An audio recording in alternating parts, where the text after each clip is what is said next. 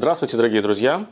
С вами продолжаем говорить о нашей книге «Теория и практика универсальной этики». Мы с вами уже находимся в 12 главе, и речь в нашей главе пойдет о запрете воровства. Очень обширная тема, сразу вас предупреждаю, поэтому мы посвятим ей не одно занятие, не одно видео. Давайте начинать. Прежде чем мы начнем говорить непосредственно о законах, я хочу вам зачитать одну цитату, один отрывочек, даже небольшой, из книги, которая была написана сразу же после мирового финансового кризиса. Вот как это работает.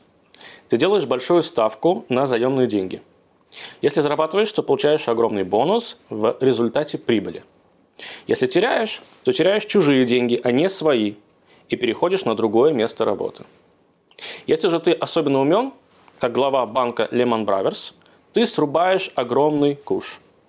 Будучи ЦО банка, он сделал 490 миллионов долларов до налогообложения, инвестируя в деривативы акций, а сами акции получил в качестве компенсации. Множество сотрудников, чье благосостояние было привязано к акциям банка, лишились всего. Банк Лемона обанкротился. Однако вряд ли вы увидите, внимание, дорогие друзья, руководство банка среди стоящих в очереди за продовольственными талонами. О чем этот текст, о чем этот отрывок? Он о жадности.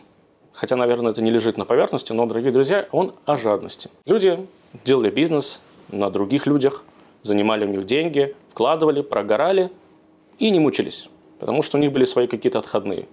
А те же, кто им верил, кто давал свои деньги, помните, МММ в свое время такая была история, да? Те, кто верили в эту историю, остались без всего. Банкротство – вещь, которая проявляет всю эту историю, проявляет жадность.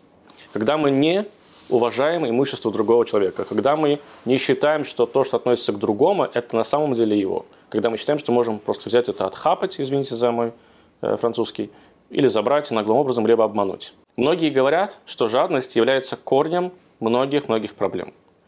Это неуважение к другому человеку. Отсюда может появиться, помимо воровства, какое-то насилие, э, обман, также убийство и так далее, и так далее. Когда мы, в принципе, по большому счету, не уважаем другого человека, который живет рядом с нами. Жадность свидетельствует о том, что отсутствует взаимная забота вообще между людьми. По тому, насколько человек испытывает другому жадность или нет, мы можем, или если мы говорим более шире э, про народы, про общество, можно понять, на каком уровне это общество стоит. Э, самое минимальное – это когда люди просто друг друга не обманывают, да, не крадут друг у друга. Это означает, что есть уже какая-то первая ступенька того, что есть уважение друг к другу. Самая высокая ступень которая не соразмеримо, конечно, высока, это когда мы начинаем, наоборот, помогать друг другу. Не то, что мы не крадем друг друга, то есть мы не трогаем, да, а мы еще, наоборот, пытаемся помочь другу, там, не знаю, финансово, э, экономически, как-то как иначе. Э, к сожалению, это действительно высокая модель общества. Не все до нее дошли, но я думаю, что многие к ней когда-нибудь рано или поздно придут. Э, Причем не так важно, какую модель для себя выбрало то или иное государство, социализм, демократия. Э, всегда эти э, вещи, а именно забота о другом, да, или уважение и запрет на воровство, они всегда подстраиваются под любую модель. Скажем, если, например, мы живем в демократическом государстве, то сама страна заботится о том, чтобы не было бедных, да, чтобы был высокий, высокий оплачиваемый заработок у человека.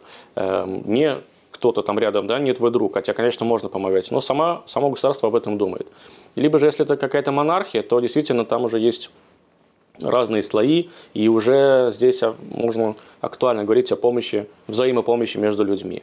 Э, поэтому не так важно, какой строй, а важно, присутствует ли это в принципе или нет. И, как я уже сказал, самое, от самого низкого, того, когда мы не крадем, к самому высокому, когда уже помогаем и занимаемся благотворительностью.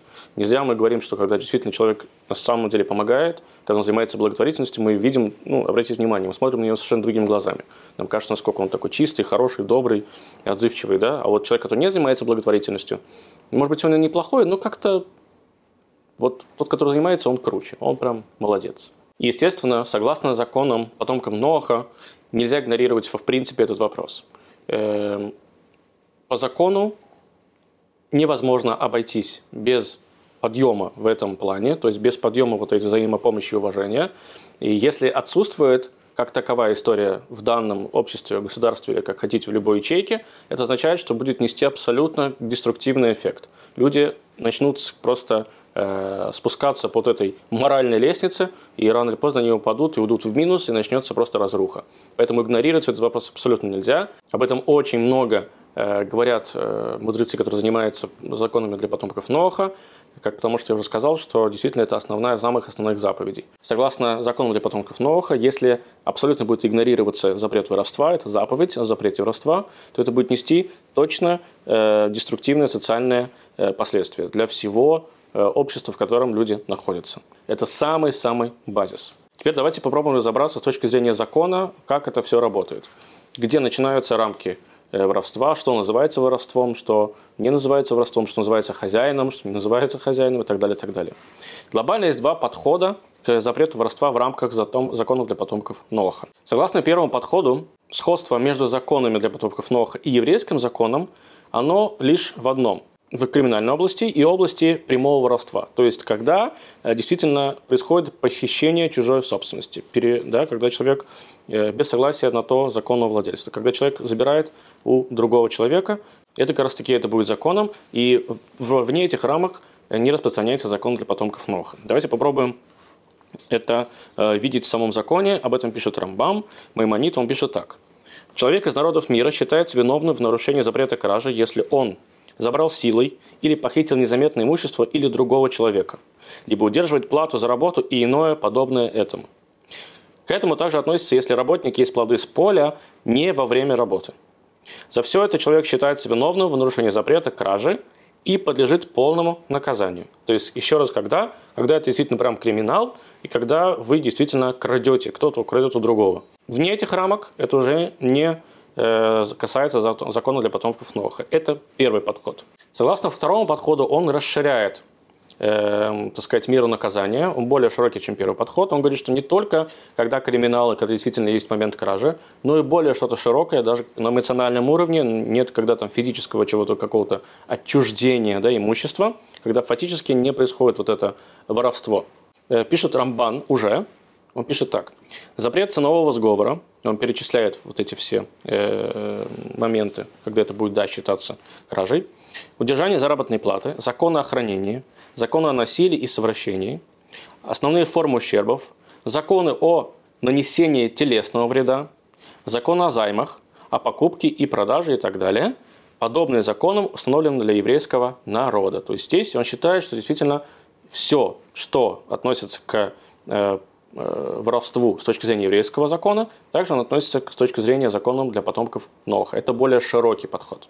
И основываясь на этих двух подходах, мы с вами и будем рассматривать все остальные наши с вами плоскости. Что такое воровство, кто хозяином является, кто хозяином не является и так далее. Сразу же говорю, что действительно есть все-таки небольшая разница, даже с точки зрения второго подхода, между законом для евреев и законом для народов мира, но это только, только в том случае, когда это прям действительно оговорено, что вот этот закон, он исключительно для еврейского народа. И тогда получается, что это будет являться исключением. В основном все остальные законы такие же, как э, законы для еврейского народа. Ко второму подходу также можно еще дополнить, что кражей в том числе будет являться, если, например, будет совершаться какое-то действие, которое впоследствии э, приведет к краже.